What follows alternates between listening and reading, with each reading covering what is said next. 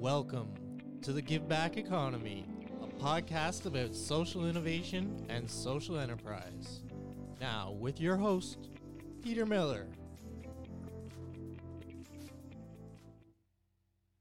Welcome, and today we're going to talk to Jeremy with regards to a couple of organizations he's involved in. And let's start, uh, first of all, with your academic background, Jeremy. Sure, Peter. Thanks for having me. Um, so my academic background is that I went to uh, University of Western. Um, I studied BMOS or just like their regular business program. Okay. What about your work experience? Um, so after I graduated from Western, I worked for a couple of different companies doing software sales. Um, so the first one was called Achievers, uh, which was a human resources uh, recognition and rewards software. Um, my degree was actually specializing in human resources, so it seemed like a good fit. I worked there for just under a year, and I was actually laid off from that job. And then I went to work at Salesforce.com, the big software company, um, which was a, a, really cool place to work. And then um, I actually quit there and then I started my own company. Um, that was the one that got into Y Combinator uh, with a couple of partners. That one was called um, Registry Love, uh, which was another quick, uh, quick and short business that lasted for just a couple of months uh, in California, where we raised a bunch of money from some investors.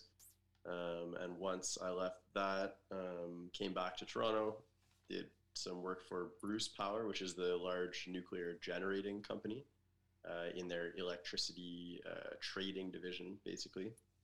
Uh, that was for about two years, and then after that is when I started Poteck Power, uh, which is the energy consulting company. Um, that's been seven years now. I also have a property tax consulting company, which is very similar on a contingency basis. That's newer, and then I also started Locolab, um, which you know is hopefully going to be funding some cool businesses. Okay, let's go through those one by one. Let's start with the first one. Sure, Achievers. So tell me about that one. Um, Achievers was a recognition and rewards software company. So uh, if you did good work, your manager could go into this software platform and say, Peter, great job today. Here's you know 500 points or you know five dollars or some amount of money for doing a good job, and it was a public recognition program. Um, yeah, it was, a, it was an interesting idea. They ended up getting acquired many years later for, um, I think, um, a disappointing price in, in their eyes or in the eyes of, of many of their employees.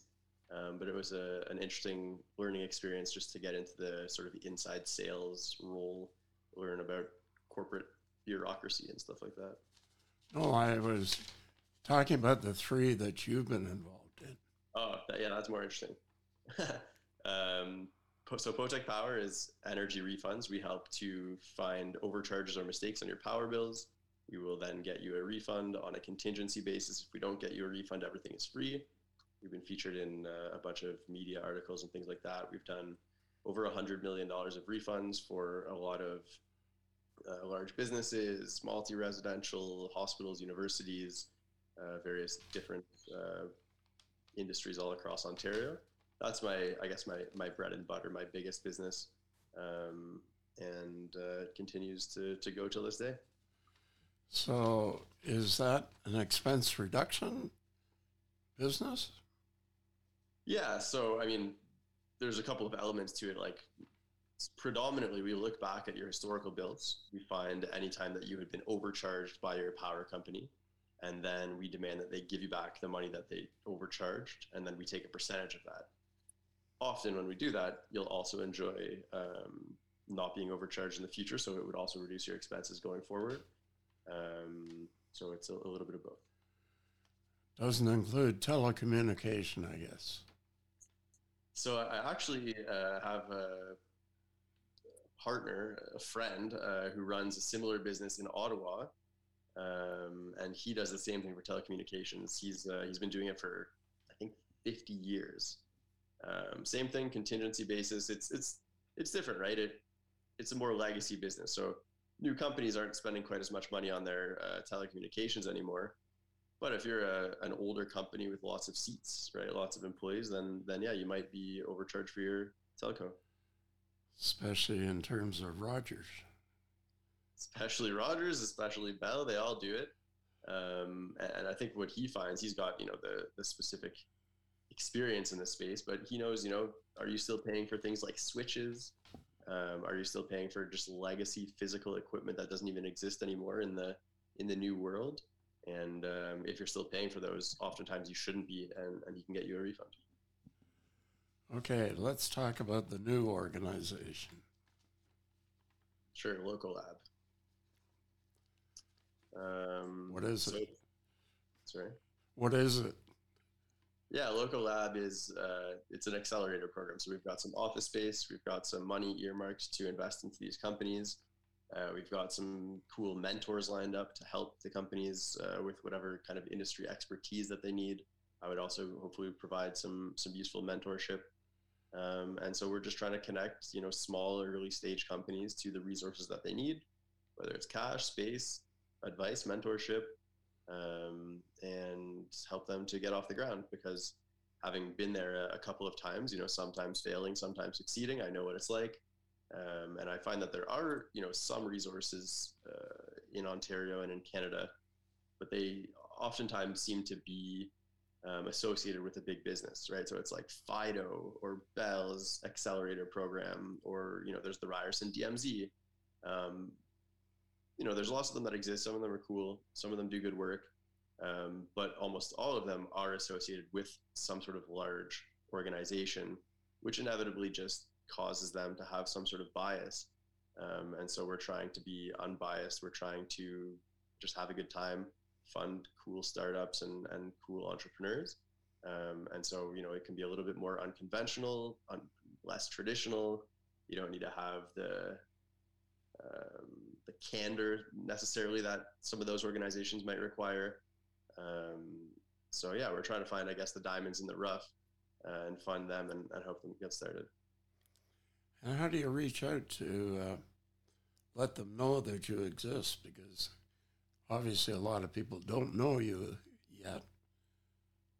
Yeah, that's a, a great question, and, and that's you know thankful to be on on your show, and hopefully uh, we'll be hitting some of the right people who are starting companies. But we've um, so we did some social media advertising through you know Instagram and Facebook and things like that.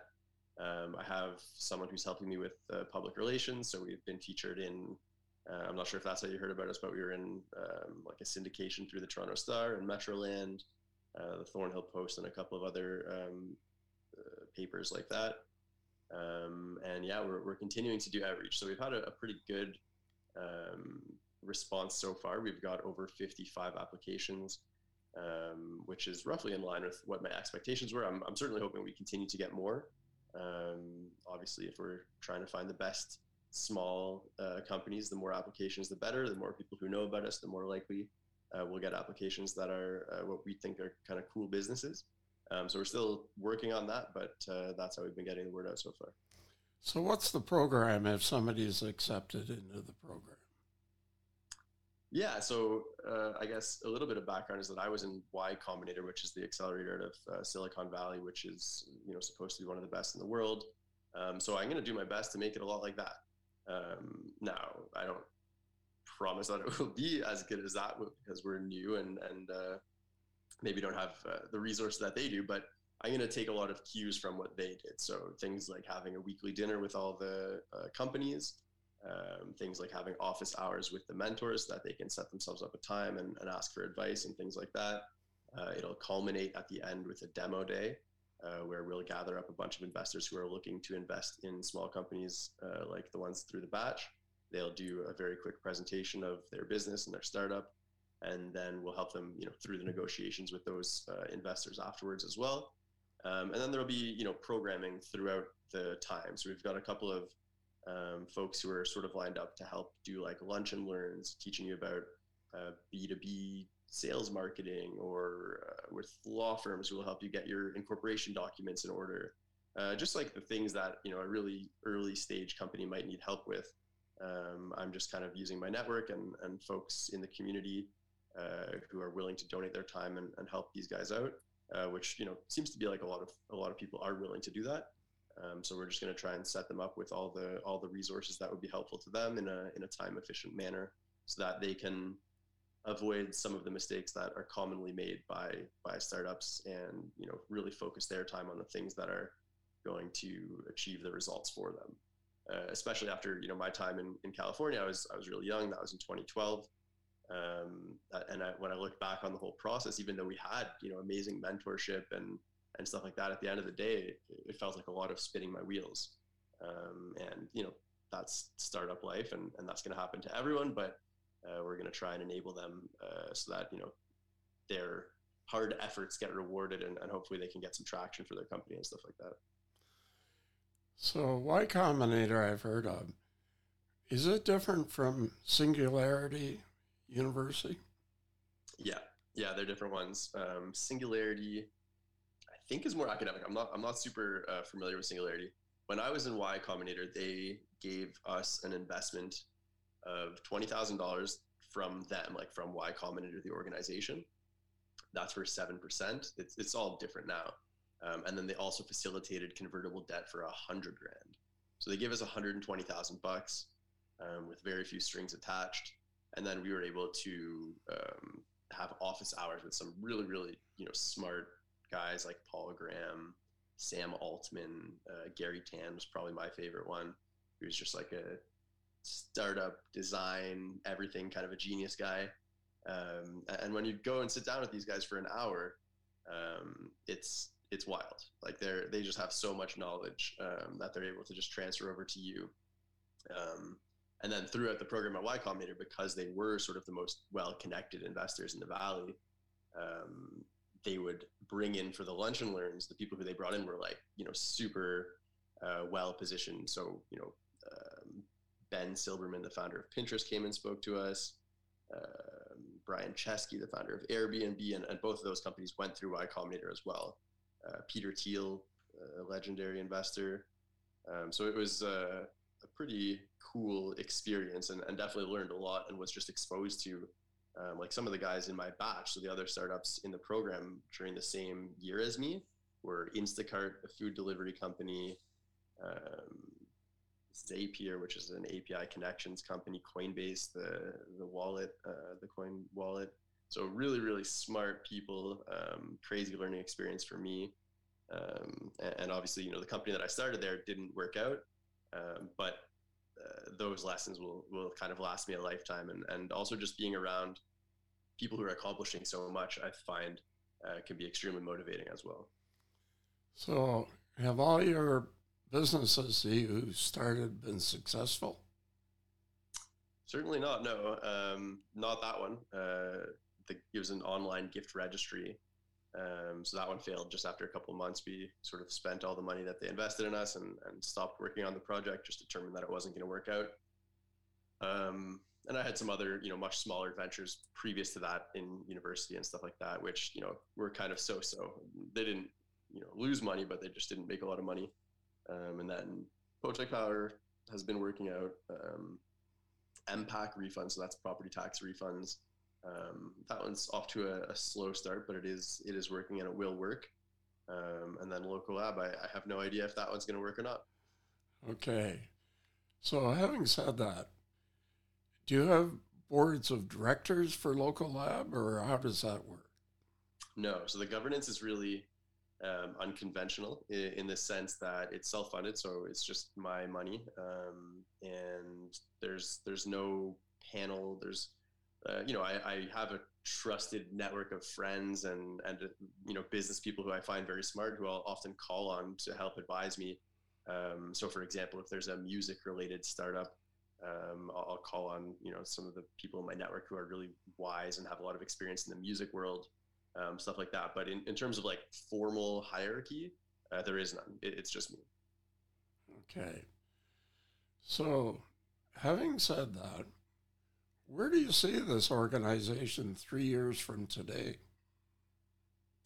Uh, so we're, I mean, I'm really trying to go along the path of Y Combinator in the sense that I think they started in 2005 in Boston. Uh, their first batch had um, Reddit. Uh, that was one of the companies that was in their very first batch. It was like, you know, in their tiny office, they were nobody. Um, obviously, they had had some exits and done well personally, but the the idea and the concept of their program was super small. Um, and so hopefully we can have a trajectory similar to that in that if we can fund some really cool startups, you know, this year, um, and then catch a little bit of momentum. If that happens, we'll get more and more applications over the years, be able to fund bigger and cooler startups over the time. Um, and then, I mean, ideally, or, or, I'd love to just continue to self fund it. Uh, certainly, the other option would be I could um, take investments from you know investors or, or people in the community um, and, and try to grow the program in that way. Um, so it's it's kind of up in the air. There's there's not a, a huge uh, master plan for it. And the reason why I started Locolab is um, I just found that with Poteck Power um, and and MPAC refunds, it's um, it's cool work. You know, we're helping people and and making money and all that, but it's not um, it's not that much fun in my opinion. Um, it's very analytical and and you know sales driven as well. And, and so with this program, I, I, kind of just reflected on my life and, and, thought, you know, what is it that I want to do that's going to give me energy um, at the same time as giving back to the community and helping people and all that kind of stuff. And that's why I realized that, you know, I love startups, I love software. Um, I love working with with young people who are you know super ambitious and and uh, green, if you will, and and uh, you know they've got huge ideas and and uh, they're just going to figure it out. Uh, that's that's the most fun part of any business to me. Um, so I wanted to get involved uh, back in that space. I, I, didn't think that I was necessarily going to start up a, a new venture or a software thing, um, but why not you know stay involved and uh, continue to do the stuff that I really enjoy, um, but from a more advisory investment style position. And so that's the genesis of, of Locolab. Is it's a lot of just how do I do um, what I think is going to be fun while giving back to the community and, and helping other people as well. So, Jeremy, the process of approving an applicant, what are you looking for in terms of an applicant? And how long does it take till approval? Yeah, so the, the process um, is, is quite simple. So on the website, there's a, an application which is about 20 or 25 questions, um, basic basic questions. Who are you? What do you do? Who are your competitors? What have you done in the past? What are your goals? What's the total addressable market? You know like almost like a, what a startup deck should be but uh, again i realize that these companies are super fresh and they might not know what a startup deck should look like or any of that stuff and that's also what i'll help them with throughout the program. So it's just to kind of get to know you. Who are you? What do you do? What do you want to do? Um, fill out and answer all those questions to the best of your ability and then we're targeting to have the program start uh, in September, so at the end of August, and we'll basically be reaching out. We've already reached out to everyone who's applied so far. Um, some of them, you know, I've gone and had conversations with. If if I thought their applications were quite interesting, I'll just begin to build a relationship with them and get to know them. Um, we did push back the the deadline by about a month, so um, everyone's kind of on ice, waiting to see if they'll get um, accepted, but you know we're, we're hoping that we're going to get a bunch more applications, and then we'll make our final decisions in the back half of August. Okay, now you've said the word "we." So are others involved in this process? Um, again, there there are some of the mentors and, and some of the folks who I use, um, you know, who work with me as kind of advisors. So I'll, I'll show them the interesting applications in in their vertical um, and then ask for their advice. Um, so yeah, there's there's a few people who are looking at some of the applications. Some of them just me, um, but yeah, there's a there's we've got a little bit of a team. Uh, the mentors are listed on the website, and there's actually a couple more who are going to be listing on there soon. Um, who you know I think are all pretty respectable people in the community who have you know given me good advice over the years, and some of them who are who are you know folks who weren't necessarily in my network beforehand and who reached out and said that they wanted to get involved. Um, and so, you know, we're, we're open to that as long as um, you're, you're going to add some value to the companies. So when you look at a new venture, and I've looked at 720 during, yeah. during my uh, career, um, are you looking to take a percentage equity in the business? Yeah, exactly. So um, right now we're basically offering to invest $35,000 for between 1 and 3% of the company. Uh, so it's a really, gen- in my opinion, an extremely generous uh, valuation. And part of the reason for that is, um, you know, we don't necessarily have a track record. We are not Y Combinator at this time um, because they would take, you know, an order of magnitude more for for a lot less money. But we acknowledge that, and um, it's you know, it, it's it's a really generous valuation today. Um, but you know, should the company succeed, then hopefully it will look back and it won't be a, a, a generous valuation. Um, and you know, it's a it's a positive sum world out there. Um, some of the companies that Locolab invests in are going to succeed. Some of them are not going to succeed. That's that's the reality of startups. Um, but yeah, when, when I kind of was thinking about you know how to structure the investment, um, I looked to Y Combinator, um, and I I just decided that I you know we'll make it super generous.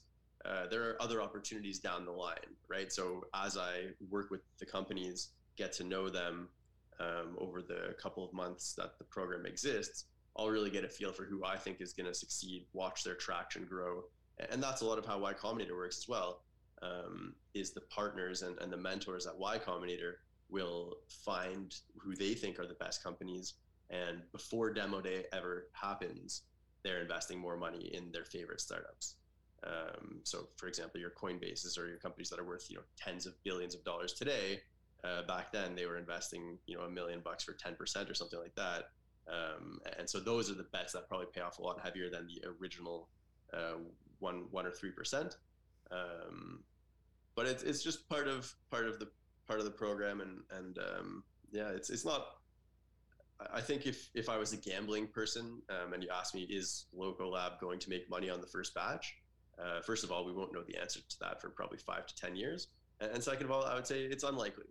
Um, but uh, it's it's about having fun. It's about building the brand. Uh, it's about you know doing cool stuff and and helping the companies. Okay, Jeremy, let's talk about who can be included as an applicant and who is going to be excluded as an applicant? Good question. So um, I would encourage anyone to apply. Um, now, the only businesses that would make sense for Locolab to invest in are going to be what can potentially be scalable businesses. Um, so that's why I, I, there, there's a focus on software. Um, but we're not including or excluding anyone off the bat. Um, however, if the company in if you ask the founder of the company what's the best case scenario, and for them the best case scenario is you know making a hundred thousand bucks a year, or even making like a couple hundred thousand dollars a year, that's you know that's awesome for them, and I hope they succeed. But that's what we would define as a lifestyle business. Um, and so those aren't fundable from a venture capital perspective. And unfortunately, I couldn't invest in those companies. Um, but again, you know, part of what I learned in Y Combinator, I don't know if you've ever heard the the genesis story of Airbnb, but uh, they had a different startup, and they were advertising the air bed and breakfast thing as a side hustle um, to fund their other company, and it was during the uh, Obama, the first Obama election, I believe, where hotels were selling out across the board and they were offering their air bed and breakfast service for in people's homes. And eventually they realized, hey, maybe this is the business. Um, and so my point is, I think a lot of it is about who are the founders. And obviously they need to have big aspirations and be super ambitious. Um, so it's not just about the idea, um, but is an extremely ambitious founder who's very competent and smart and who, you know, can hopefully take over some segment of the business world. Um, so that's really what we're looking for. Um, and, and, again, you know, because we do have this office space and because we're trying to foster a community, um, we're going to favor companies who are local or or folks who would who would come to Toronto. Um, but that's not mandatory. Okay. Will that include nonprofits, charities, and social enterprises. Definitely, it would. Um, but it wouldn't include a lifestyle charity or a lifestyle social enterprise. And, and what I mean by that is Um, you know, there there are some charities that are massive financial businesses, if you will. Um, so if you look at something like Salvation Army, it's a, a massive multi-billion-dollar organization. They've done a, an incredible job, um, and so something like that, um, it, it, could be. And I've also considered um, actually starting some charities of my own, specifically regarding um, things like access to information requests um, and transparency. Uh, because through Poteck Power, I do file a lot of these requests to get power bills of public institutions and things like that. Um, and I believe that um, sunlight is the best disinfectant for things like political corruption, among other things. Um, so I, I, have a soft spot for for certain charities and certain ideas, and I would be willing to fund some of those, um, you know, notwithstanding the financial implications. Um, if there's someone who is super super sharp and, and is looking to do something, you know, unique, um, then then I would absolutely consider them. But again, it, it, can't be. It needs to be something that's conceivably scalable. Somebody who has a, a large ambition with their charitable ideas.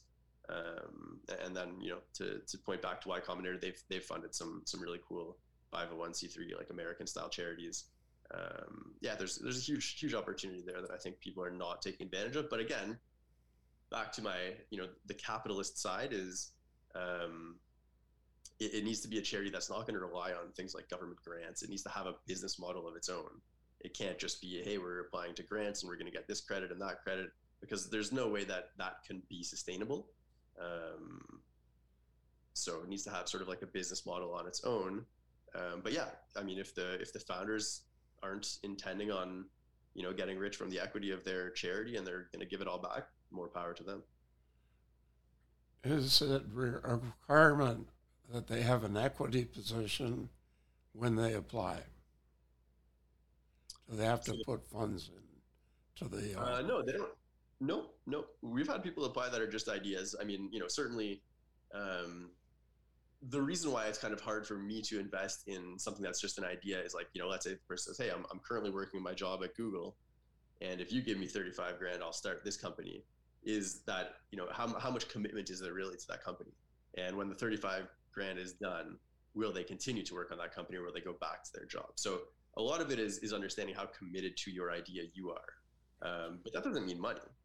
Uh, it does, you know, you might be coming from a place where you don't have money to invest in your company or, or something like that, and that's fine. So it's um, sweat equity that you're really looking for.